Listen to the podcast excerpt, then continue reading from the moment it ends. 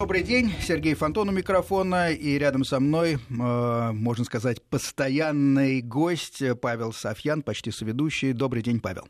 Добрый день, Сергей. Сегодня ехал и наслаждался сухой и достаточно м, такой пригодной для мотоциклизма дорогой.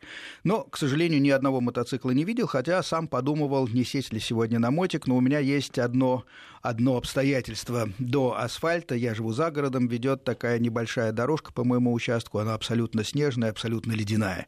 Так что пока рановато. Но вообще ездить на мотоцикле зимой можно, и мы в прошлой программе эту тему поднимали, э, получили такое количество э, звонков, откликов душевных, что решили в этом, в этом часе продолжить этот разговор.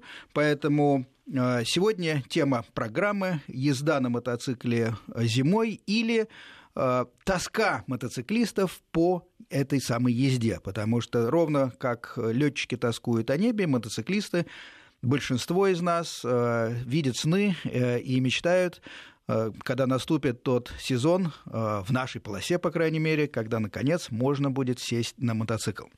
Поэтому сегодня мы тоже будем говорить со слушателями о том, два вопроса, выезжаете ли вы зимой и какие ваши правила. Делитесь своими историями. Телефон э, известный прежний, э, но будет еще раз объявлен. Будем принимать звонки чуть позже, а для начала сами для себя несколько, повторим, э, правил, несколько правил, несколько особенностей этой зимней езды. В прошлой программе мы касались этой темы, но недостаточно глубоко, как мне показалось.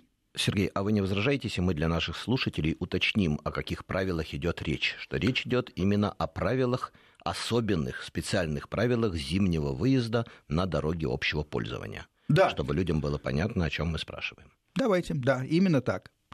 Значит, что делают, делают мотоциклисты зимой? Uh-huh. Мы а, мечтаем, а, тоскуем, и тут, наверное, как человек системный, Павел может разложить по полочкам, какие же у нас есть возможности. Представим себе в южную зиму вечер, такую традиционную зеленую лампу где-то уютно освещающую стол, и угрюмого мотоциклиста, который мечтает о весне. Ну, почему угрюмого? Может быть, очень веселого и ну, радостного. может быть. Ну, на самом деле, я не хочу забирать все лавры себе. Тут и вы участвовали в систематизации. И главное, я хотел бы сказать спасибо слушателям нашей программы, которые пополнили достаточно существенно наш список способов борьбы с зимней тоской, с тем, что мы назвали мототоксикоз. Итак, давайте подведем итог. Что же мы в рамках прошлой передачи обнаружили? Мы выявили четыре глобальных таких больших блока способов борьбы с мототоксикозом. Первый способ – абсолютно нерациональный, чисто эмоциональный вариант – ощутить себя мотоциклистом вопреки всему, естественно, не выезжая, не делая никаких полезных вещей, просто чувствовать себя мотоциклистом. И что делает мой воображаемый герой, который сидит около зеленой уютной лампы зимним вечером? Все, что угодно. Надевает одежду, садится на мотоцикл и думает, что он мотоциклист. При невозможности завести мотоцикл, я даже видел такие вещи, он рычит, изображая мотоцикл и крутит ручки. Естественно же, сюда относятся и заходы на всякие моторесурсы, это чтение мотолитературы, это общение на мотофорумах, ну, когда кино, нечего конечно. делать, кино, да, есть, кстати, очень много хороших фильмов про мотоциклистов. Одна из идей, давайте одну из программ посвятим кино. Да, а я вот, кстати, сейчас прямо вспомнил, у меня перед глазами замечательный фильм «Самый быстрый Индиан», очень хороший да. фильм, если вы его смотрели. Я смотрел, но я, эм, когда заговорили о кино, вспомнил э, канони... канонизированную ленту «Изи Райдер», «Беспечный ездок», ее недавно пересмотрел и поразился, насколько трудно ее в наше время смотреть. Какая-то ерунда. Она мне казалась в детстве фантастически интересной, но кино устаревает.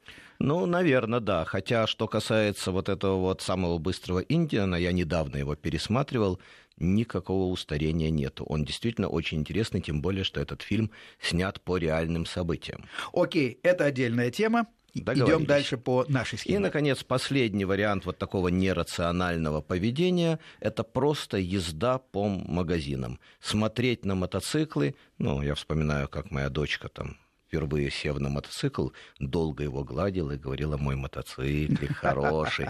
Собственно говоря, этим же занимаются вполне взрослые мужики, они ходят по салонам, но только они это вслух не говорят, но мысленно они поглаживая мотоциклы, мысленно говорят те же самые слова. Ну, кроме вот этого ощущения, которое грубо называют пускать слюни, есть еще и полезная составляющая. На самом деле э, очень хорошо посмотреть модели вживую. Э, очень приятно и полезно, на самом деле, присесть на ту или иную модель, потому что именно в этот момент созревают действительно важные решения. Но это уже более прагматический вариант, прагматичный, да, когда вы не просто получить удовольствие от того, чтобы посидеть, а реально примериться. Окей, как человек это системный, выбор. вы вывели это в другую уже категорию. Да, это другая категория, действительно выбор мотоцикла, это будем называть подготовка к сезону. Угу. Здесь у нас тоже очень много вариантов. Давайте посмотрим. Первый вариант с одеждой. Вместо того, чтобы просто ее надевать и получать удовольствие от самого ощущения, можно примерять, смотреть, чего не хватает, и заниматься поиском, подбором и покупкой недостающих элементов одежды недостающих или заменой тех, которые износились, то есть просто готовить свою одежду к сезону. Как всегда, Э, есть о чем помечтать даже тем людям, у которых практически все есть. Ну, например, моя жена издевается, что в кладовке у меня висят 5 или 6 мотоциклетных курток. Но, тем не менее, я всегда захожу в магазин и ищу что-то новое. И последнее время мое внимание привлекает э, вот новые жилеты, которые, как подушки безопасности у машин, надуваются в момент падения. Но пока, э, так сказать, никакой подходящей модели не нашел, хотя, в принципе, готов такую приобрести. Ну, я тоже на них смотрел, хотя не могу сказать, что мне хочется приобрести такую модель, но смотрел я на них Опять действительно. Же, хорошо, это лишь иллюстрация. Дальше. Да.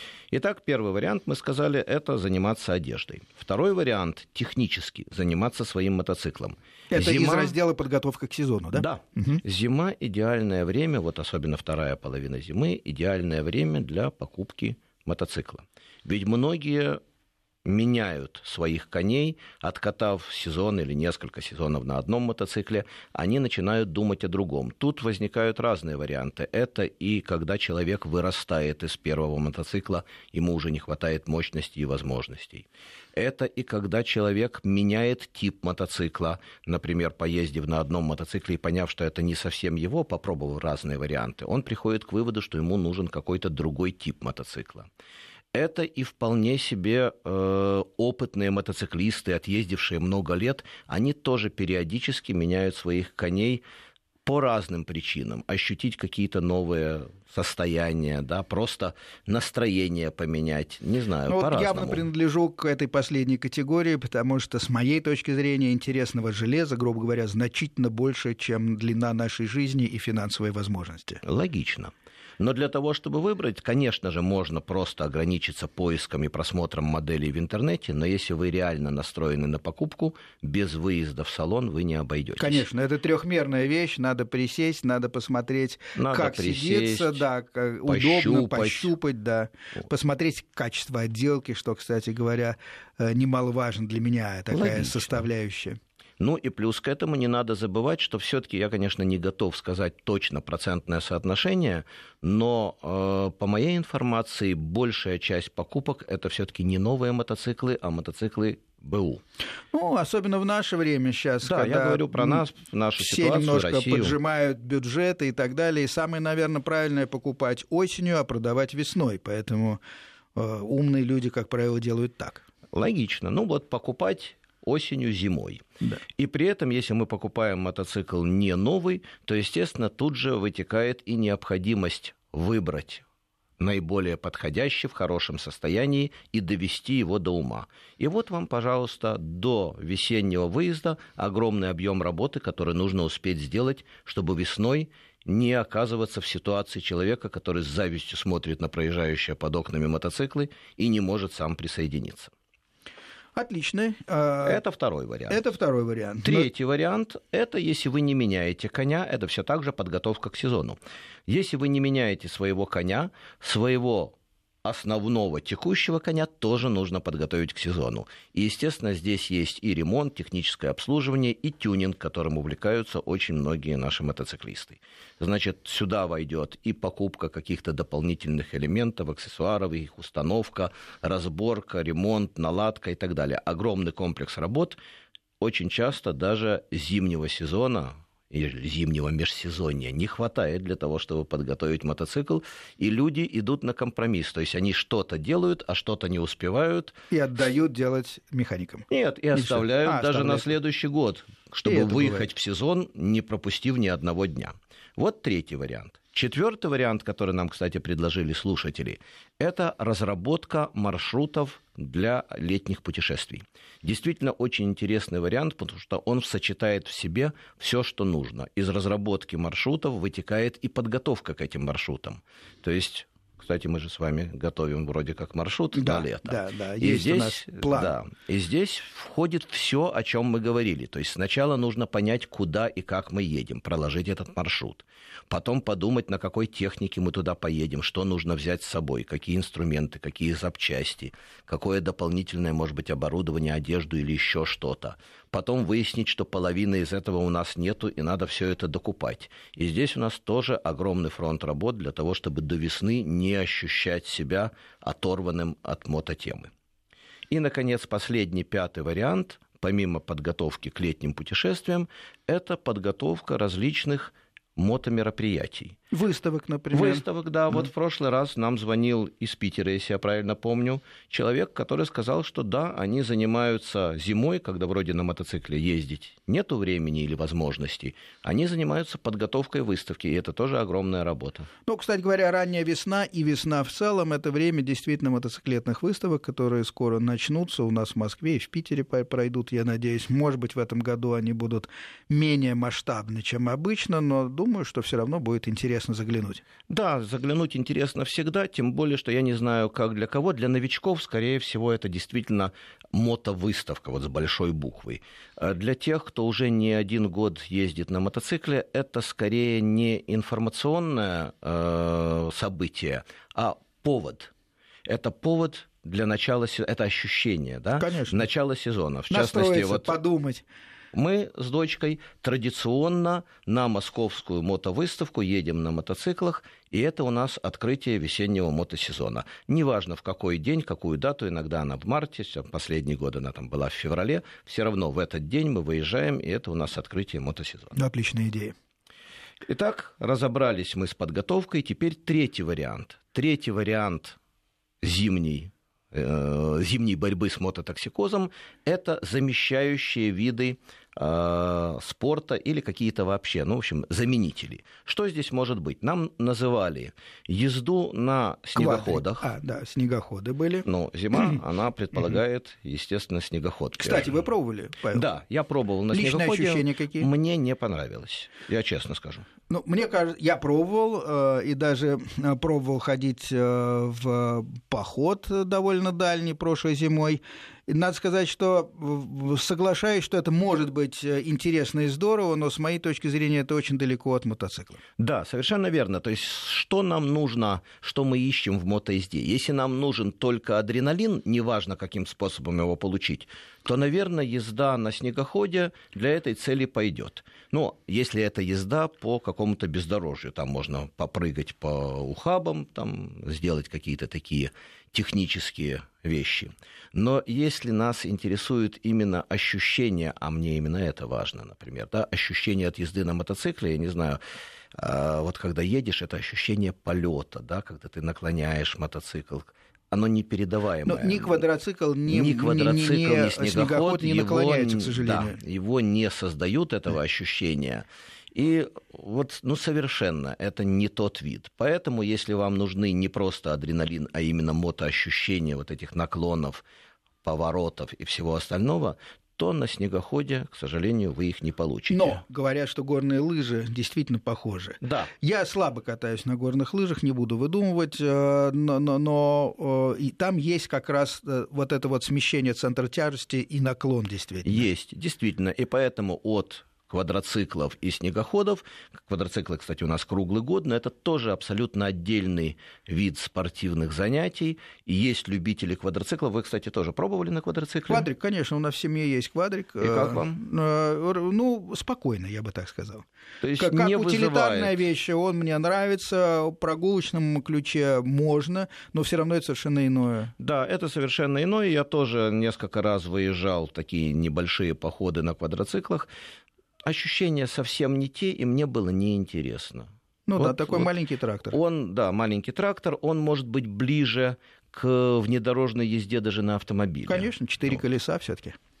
Но вы совершенно правильно сказали, что если нас интересуют наклоны, вот эти вот ощущения в поворотах, то это горные лыжи и доски. Но не все это умеют. Все-таки это совсем другая техника. Ну, согласитесь. У меня вот сын, например, увлекается доской, пару раз меня приглашал, но я как-то не рискую, потому что без навыков это не создает тех ощущений, которые нужно, а получать навыки это нужно время. Вот. Поэтому для меня, например, это пока тема отдельная, закрытая. Тем не менее, многие, я знаю, в зимнее время действительно пересаживаются, переходят с мотоциклов на лыжи и доски, на горные лыжи имеется в виду, и, в общем, утверждают, что это позволяет получать не хуже удовольствия. И, наконец, последний вариант такой замены – это просто вообще альтернативное увлечение. Ну, я не имею в виду увлечение марками, имеется в виду увлечение каким-то, каким-то спортом. спортом. Да, лично про себя могу сказать, что в свое время, в зимний период, я ходил в зал, занимался бадминтоном. Ну, у меня разряд там был. Вот, и это просто доставляло тоже другое совершенно удовольствие, но поскольку, несмотря на то, что для многих бадминтон это такой летний вид для улицы, летний вид спорта, реально хорошо заниматься бадминтоном можно только в зале, поэтому зима или лето совершенно не важно. И вот зимой я очень активно занимался. А вы какими видами альтернативными? Ну, я в теннис играл.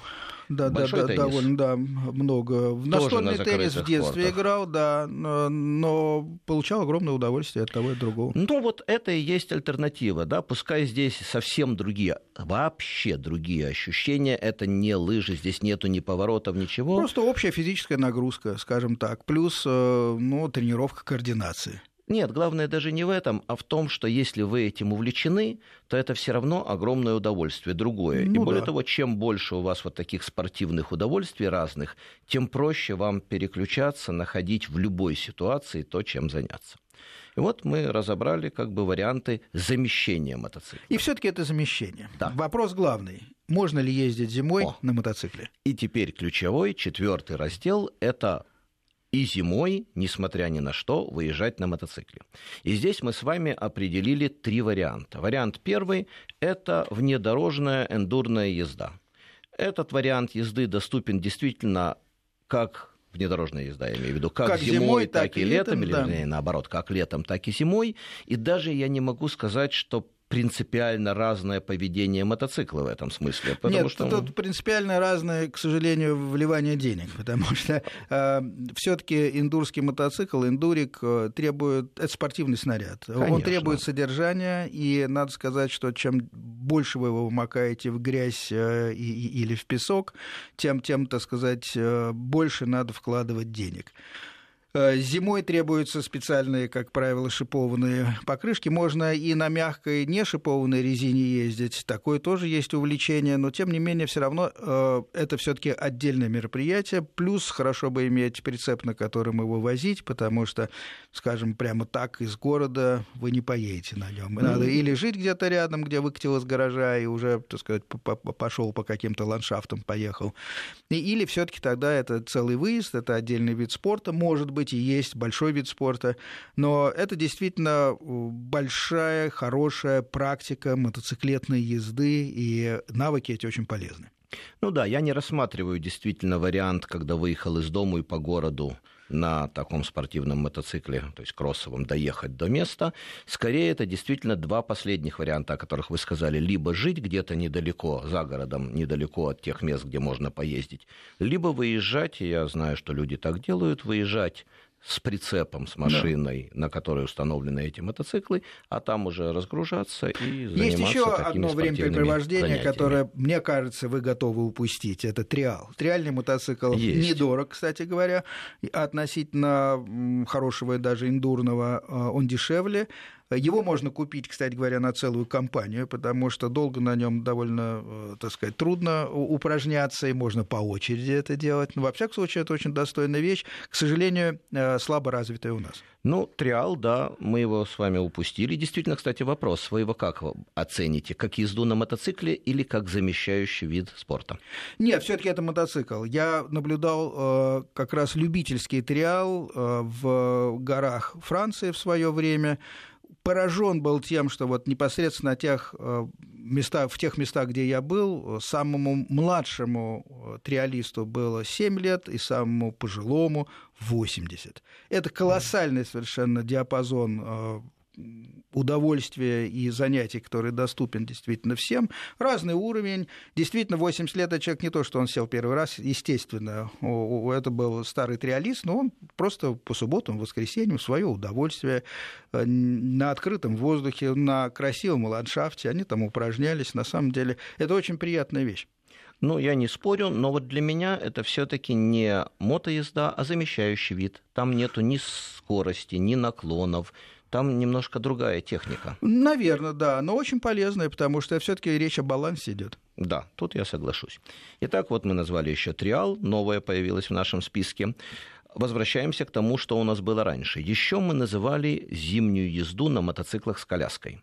То есть, если у нас зимой нас волнуют вопросы устойчивости, то мотоцикл с коляской, три колеса, он до определенной степени эти вопросы решает. И я знаю, что очень многие в зимнее время даже выезжают в путешествия на ну, небольшие относительно, а иногда и на несколько дней путешествия на мотоциклах с коляской.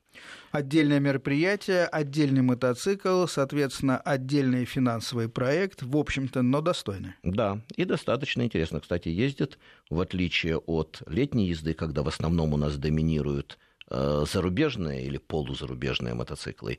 А в зимнее время мотоциклы с коляской, насколько я знаю, наиболее распространенный вариант это наши Уралы. Ну, кстати говоря, это все очень легко объясняется, потому что мотоциклы с коляской, а точнее переделка э, штатного мотоцикла зарубежного в колясочный, очень дорогостоящая вещь. Коляски выпускают э, считанные фирмы, это практически штучное производство.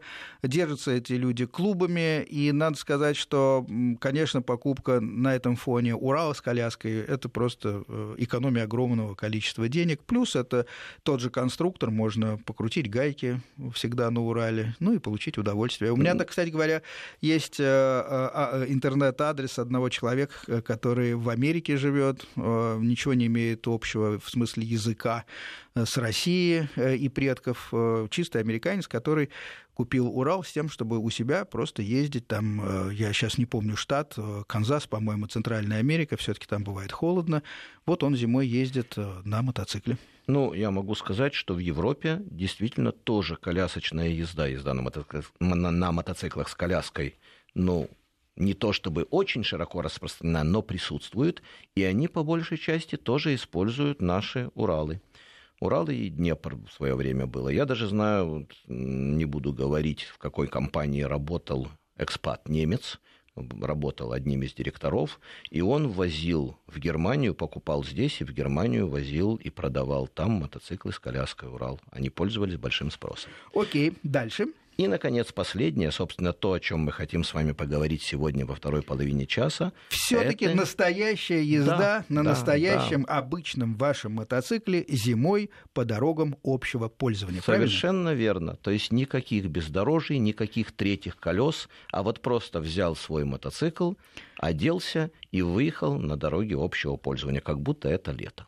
И вот о том, что здесь у нас возникает, какие риски, какие проблемы и как с ними бороться, об этом мы поговорим во второй половине часа.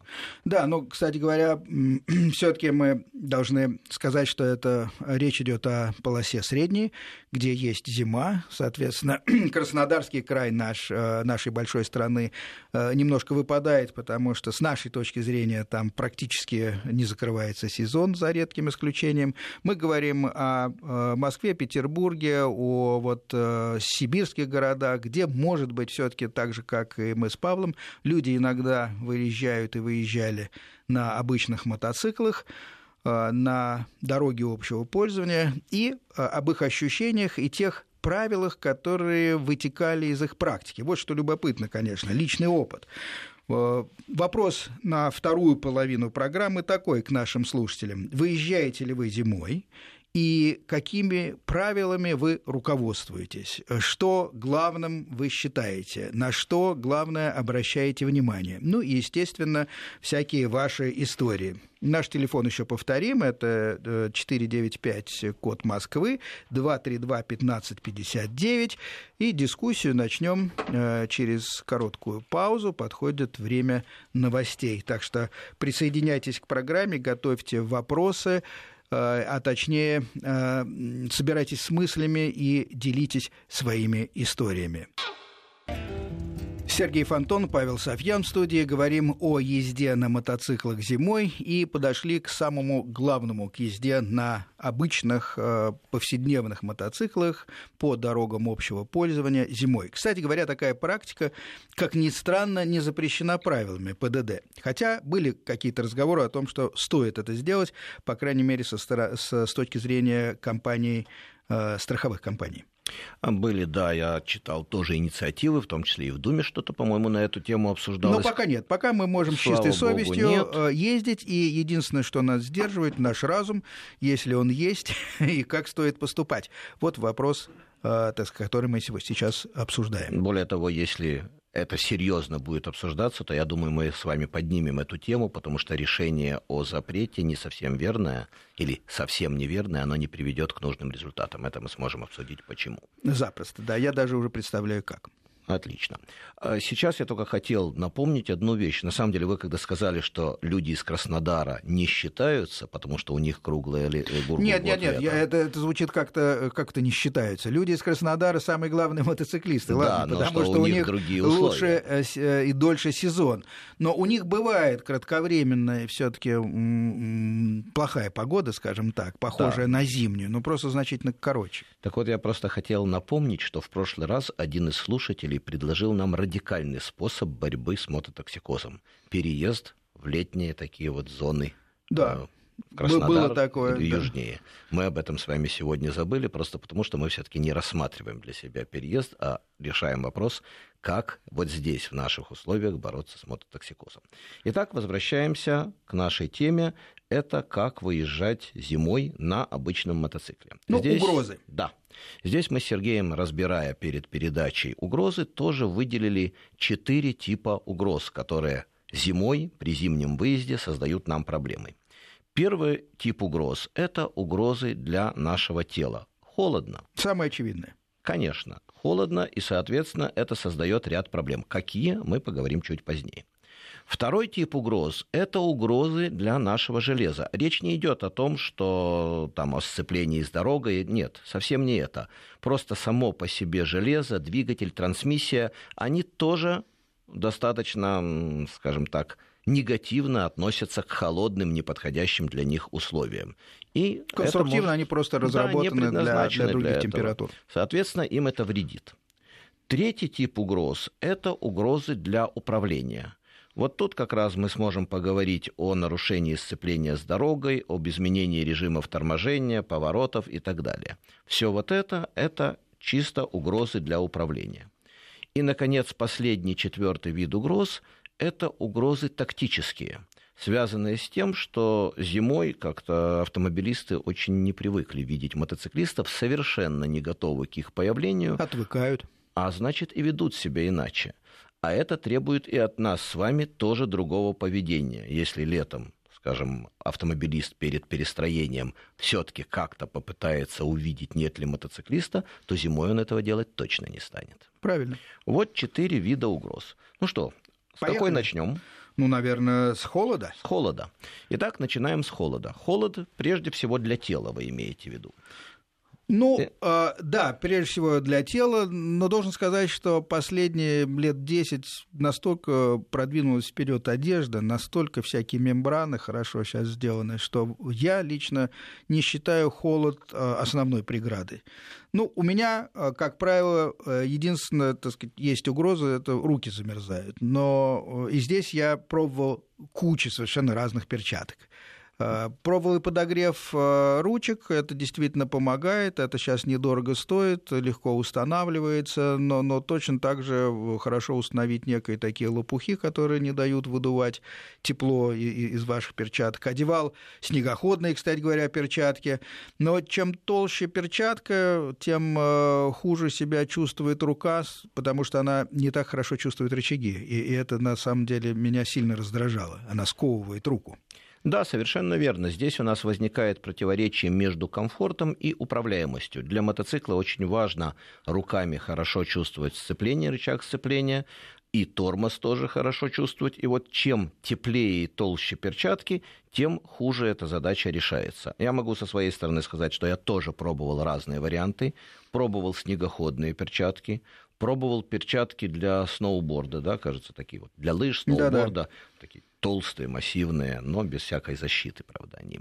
Э, пробовал дополнительные перчатки, утепляющие, надевать поверх обычных перчаток. То есть много разных вариантов.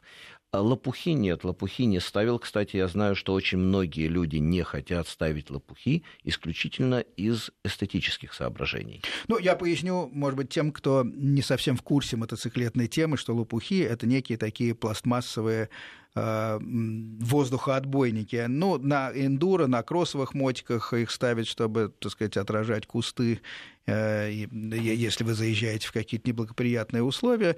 Но в основном на дорогах э, вот эти вот небольшие щитки пластиковые позволяют поток холодного воздуха отвести в сторону от рук. И с моей точки зрения это очень полезно. Да, я согласен, но если на эндуро мотоциклах такие лопухи смотрятся, щитки смотрятся достаточно Органично. Органично, да, да, они вписываются, мы привыкли их там видеть. То, например, на том же Чопере Круизере такой щиток, он выглядит как, не знаю, ну, абсолютно согласен, согласен, зависит деталь. от стилистики. Что касается подогрева, я пробовал подогрев рукояток, ну, он не решает, на мой взгляд, проблемы, он греет изнутри, при этом холодный ветер все равно охлаждает снаружи, и получается такой странный контраст, комфорт не наступает все равно. Э, поэтому все-таки в моем представлении это теплые перчатки, которые даже без подогрева создают относительное ощущение комфорта. Здесь очень важно, чтобы они не были слишком плотными, иначе пальцы пережимаются и замерзают. И если они не плотные, мы не, не вцепляемся в ручки, то по моему опыту, даже при отсутствии подогрева достаточно долго в минусовую температуру можно ездить. Главное, что это должны быть все-таки не э, перчатки для квадроциклов, для снегоходов, а именно утепленные мотоперчатки. Окей, это холод. Это холод руки. руки. Аналогичным образом есть холод ноги. Там тоже очень важно иметь обувь чуть более свободную. Тут, кстати, такой очень тонкий момент. Обувь должна сидеть хорошо, и если я беру летние ботинки мотоциклетные, то, как правило, в них нет места для утепляющих носков, и, соответственно, возникают проблемы. Как всегда, появляется новая финансовая нагрузка. Да, Должны быть другие да. мотоботы. Совершенно верно. Для зимы, например, у меня есть зимние ботинки отдельные, я летом в них никогда не езжу, а вот зимой они большего размера. Зимой я в них выезжаю, и в них пальцы не сжимают, в них тепло. Павел, я сейчас сижу и думаю, а не, не, не станут ли нас критиковать за то, что вот сидят два сибарита, у них полны гаражи какой-то техники, у них 32 э, э, разных костюма для, для, для разной э, температуры. Как вы не считаете, что мы как-то оторвались от народа? Сложный вопрос. Думаю, что все-таки нет, потому что мне кажется, что вот зимняя та же обувь, там немного требуется дополнительно. Давайте посмотрим, что требуется дополнительно. Первое – это перчатки зимние. Второе – это обувь. дополнительная обувь. Третье – обязательно термобелье. И четвертое – это подшлемник зимний. Да. Все. Ну, казалось бы, немного. В общем-то, это немного. На фоне того, что любой мотоциклист приобретает обувь, брюки, куртку там, или комбинезон, шлем, и перчатки обычные, все это явно гораздо дороже того дополнительного что мы с вами перечислили. Напомню нашим слушателям, что вы можете участвовать в разговоре, рассказывать свой собственным, делиться своим собственным опытом, рассказывать свои собственные истории. 495-232-1559. Выезжаете ли вы зимой и каковы ваши правила при этом? Завершая разговор о зимней одежде, можно сказать только напомнить, что мы уже с вами говорили, если утеплиться слишком сильно, то это создает проблемы чисто психологические. Ощущение такого э, кокона вокруг тебя снижает бдительность, а зимой бдительность нужна вдвойне. Поэтому нужно находить разумный компромисс между утеплением и абсолютным комфортом и все-таки неким ощущением бодрости. Ну, тут есть элемент удачи, потому что зимой погода все-таки часто меняется. Утром может быть одна температура, вечером другая. Вопрос такой. Ну, тут мы говорили, возить с собой какие-то дополнительные утепляющие элементы, которые легко снять или надеть. Ну и плюс, как правило, это короткие поездки все-таки зимой. Совершенно верно. Тогда, забегая вперед, мы сразу скажем, напомним, что правило зимней езды по дорогам – это выезд и возвращение строго в светлое время суток. Да. Никогда не выезжаем в темное время и планируем выезд так, чтобы не возвращаться домой в темное время. Это решает и вопрос температурный, потому что именно ночью, когда темнеет, становится холоднее, как правило. И это решает целый ряд других вопросов, связанных и с видимостью мотоцикла на дороге, и с наледями, с видимостью дороги и так далее. Но мы отклонились от вашей систематики. А, холод... Да, мы как бы да. забежали чуть-чуть вперед. С холодом мы разобрались. Угроза для железа. Угроза для железа. Здесь у нас с вами э, две основных угрозы. Первая угроза – это очень простая наличие реагентов на дороге. Мы о ней говорили в прошлый раз, и бороться с этой угрозой мы нашли два способа. Способ первый, опять-таки, как вы теперь называете, сибаритский, иметь отдельный специальный дорожный, но тем не менее отдельный мотоцикл, который, ну, не так жалко, бог с ним, немножко на него реагенты польются, но не страшно.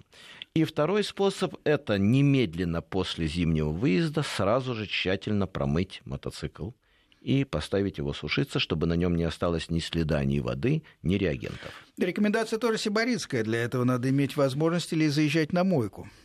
Ну, мне кажется, что это уже можно все-таки сделать заехать на мойку действительно или иметь просто место, потому что продаются небольшие ручные мойки, и да. можно сделать. Кстати, в свое время, когда у меня не было ни специальной электрической ручной мойки и не было моек вот таких, как мы видим сейчас, для меня было удовольствием возвращаясь после выезда, тщательно там протереть, промыть, всё да, э, вычистить. удовольствие, но зимой, пожалуй, уже не такое большое удовольствие. Ну, удовольствие не от самого процесса, а от того, что потом он стоит чистый и красивый. Верно. Хорошо. Угроза для железа. Таким это образом. Первая. Да. Второй, вторая угроза для железа – это, как мы с вами говорили, неподходящие минусовые температуры, неподходящие режимы. Вы имеете в виду запуск?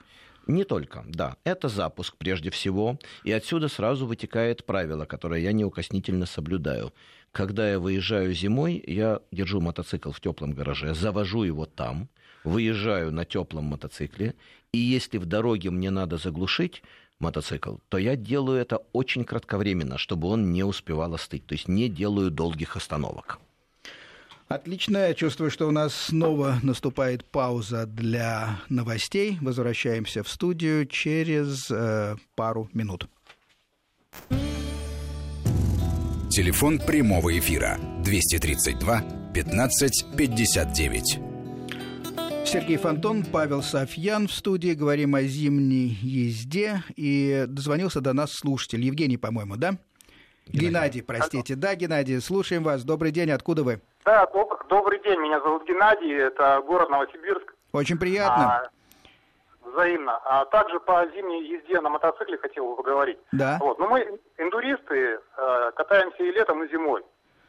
Вот. А я, к сожалению, включился, как бы, включил маяк э, на словах про триальный мотоцикл. Возможно, что-то не слышал, может, что-то не слышал, может, повторюсь. А вот по зимней езде, э, как бы, два, два вопроса. Хотел бы, как бы, немножко дополнить э, про а, зимнюю езду. Еще хотел про, рассказать про одну интересную забаву, которую мы... Давайте, давайте, э, только давайте тогда, э, так сказать, последовательно. Во-первых, это не «Маяк», а «Вести ФМ». Про триальный мотоцикл мы говорили а, извините, да. просто как э, замещение некоторой езды э, по асфальту, хотя это отдельное хорошее направление. Эндуро – колоссальный, э, потенциальный, очень э, могучий вид спорта. А, но в нашей программе сейчас рассматривался просто как школа мотоциклизма и, опять же, всесезонное увлечение. Вы ездите, я так понимаю, круглогодично на эндуро, да? Да, но в основном, конечно, летом ездим. В силу того, что у нас световой день, э, к сожалению, как бы маленький зимой. Ну да. Вот, люди работают, поэтому катаемся зимой только по выходным, ну, суббота или воскресенье. А на обычном мотоцикле ездите? На дорожном, я имею в виду?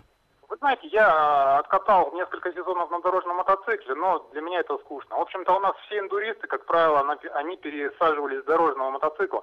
По сути, на дорожнике удовольствие а, это только, ну, грубо говоря, отжечь светофора. Ну, может быть, например, сходить. Ну да, но есть еще все-таки польза, есть еще все-таки польза практическая. В больших городах, я думаю, в Новосибирске в том числе, из пункта А в пункт Б, скажем, на работу или с работы доехать на мотике, хорошо. Поскольку поскольку мотоциклисты, мы прекрасно понимаем, что а, то время, которое мы выигрываем за счет просачивания сквозь пробки, оно теряется на одевание, раздевание. Бывает, бывает и так. Шлем, там, мотоботы мокрые и все такое.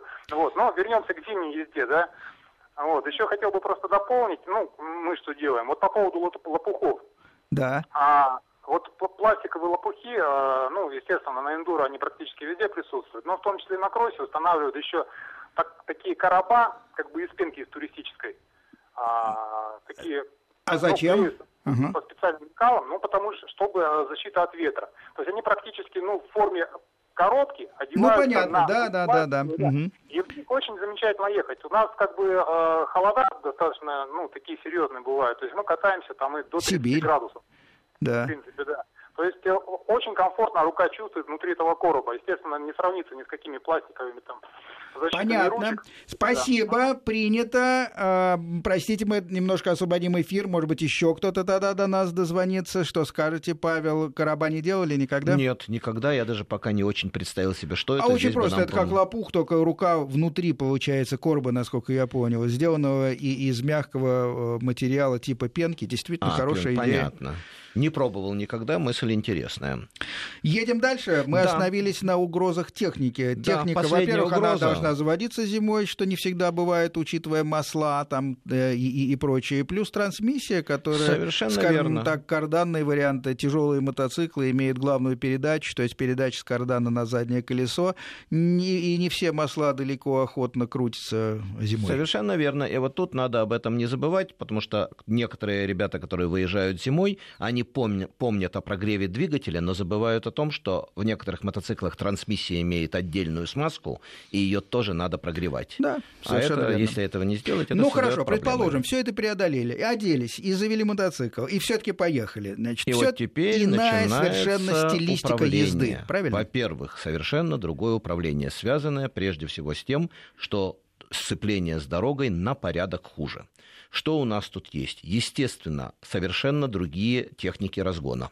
Ни в коем случае отжигать со светофора нельзя, потому что вы получите резкую пробуксовку. Для любителей более. динамичной езды все-таки главное удовольствие сразу уходит, потому что не оттормозиться, не динамично да, разогнаться да. невозможно зимой, и лучше не пытаться. Кстати, именно поэтому я рекомендую тоже, если есть возможность для зимы, иметь вот тот самый отдельный мотоцикл, еще и менее мощный для того, чтобы избежать вот таких резких пробуксовок. Я так и представляю сейчас представителей каких-нибудь фирм, которые скажут, что современные мотоциклы имеют все-таки противобуксовочную систему и АБС. Да, естественно. Но, во-первых, не все покупают самые современные мотоциклы, а кроме того, вот такой современный мотоцикл с кучей систем все-таки жалко поливать его реагентами. Но тут кто дешевле и проще купить два да, разных. Да.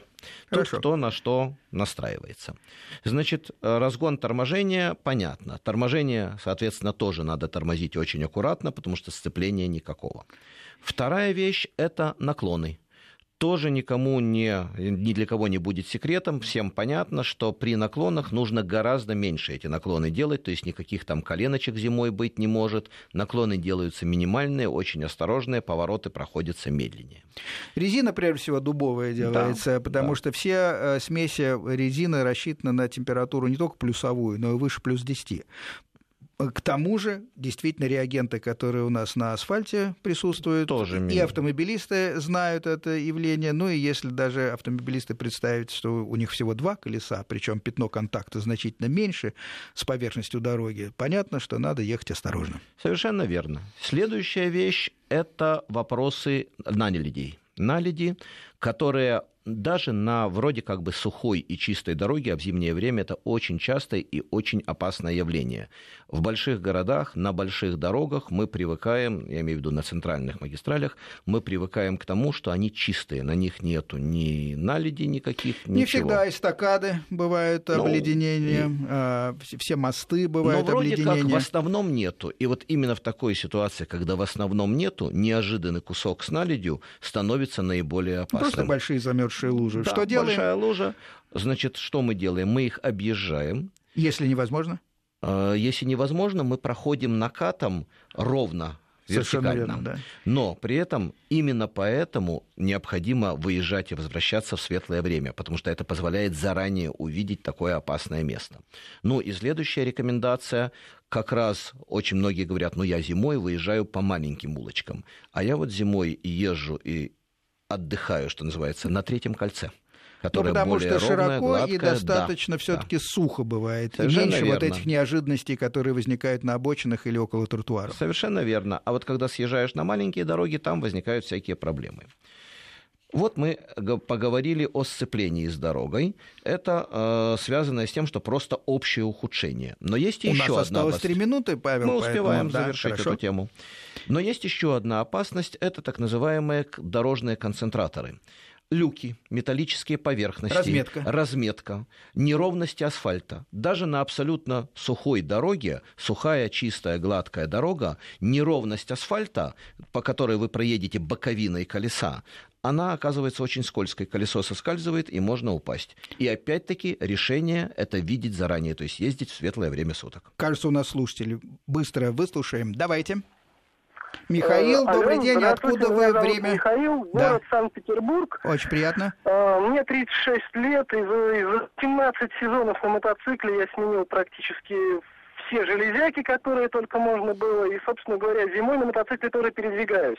Так, Вот, ваши хотел правила, если коротко. Со слушателями самыми простыми способами, как себя утеплить зимой. То есть, прежде всего, если вы все решили выехать, совершенно неважно, какой у вас мотоцикл, вы в своем шлеме должны заклеить практически вентиляцию скотчем. Потому что даже на скорости 40 км в час в голову будет дуть безбожно. А, А, чтобы не потел визор, покупайте обычный совершенно антифок, который продается в магазинах для плавания и применяется для плавательных очков. Хорошо, Тогда ставим галочку. Третье правило. Третье правило. Нет подогрева ручек, ни лопухов, ни беда. Перчатки из неопрена, из кожи ладошка исправят это дело. Даже от мокрой дороги, когда руки промокнут, не так сильно будет холодить. В принципе, можно купить еще, одеть поверх, простите, обычные резиновые перчатки хозяйственные, и уже теплобаланс вам обеспечен поверх, ну, практически любых самых простых перчаток. У нас почти истекает время. Четвертое правило, если есть. Дождевик. Дождевик. Дождевик. Ни, ни одна теплая одежда не справится так, как дождевик. И, разумеется, неопреновые носки на ноги для рыбаков и охотников. Вещь проверена. Отлично. Вы продолжаете ездить? Да, Отлично. Спасибо за участие. Эм, Я думаю, что мы продолжим и в следующей программе тему зимней езды, потому что на самом деле у нас время истекает, но огромный кусок тактики езды зимой остается у нас пока не исследованным. Пока мы разобрались с одеждой, пока мы разобрались э, с угрозами э, в смысле холода, темноты, э, плохого контакта с дорогой, но пока это, в общем, была такая теоретическая вводная, которая должна настроить на внимание и распределить это внимание на правильные угрозы. У нас пока совершенно мы не, не, не, не успели поговорить о том, как все-таки управлять мотоциклом э, зимой и, главное, как себя вести в потоке. Это большие две темы. Кстати, на следующую программу я планирую пригласить еще одного участника, человека по профессии э, мотоциклетного механика, который э, упорно, если не уперто, постоянно ездит по Москве зимой. Замечательно. Значит, мы сможем продолжить эту тему и рассмотреть как раз вопросы тактики зимней. Я правильно понимаю? Совершенно верно. Оказывается, просто э, если раскладывать все по полочкам, э, значительно больше получается нюансов, э, чем если бы мы просто сказали, ребята, будьте осторожны, зимой можно ездить, но просто одевайтесь теплее и повнимательнее смотрите на дорогу. Логично. Отлично, спасибо. Программа подошла к концу. Э, до свидания, до следующих встреч. До свидания.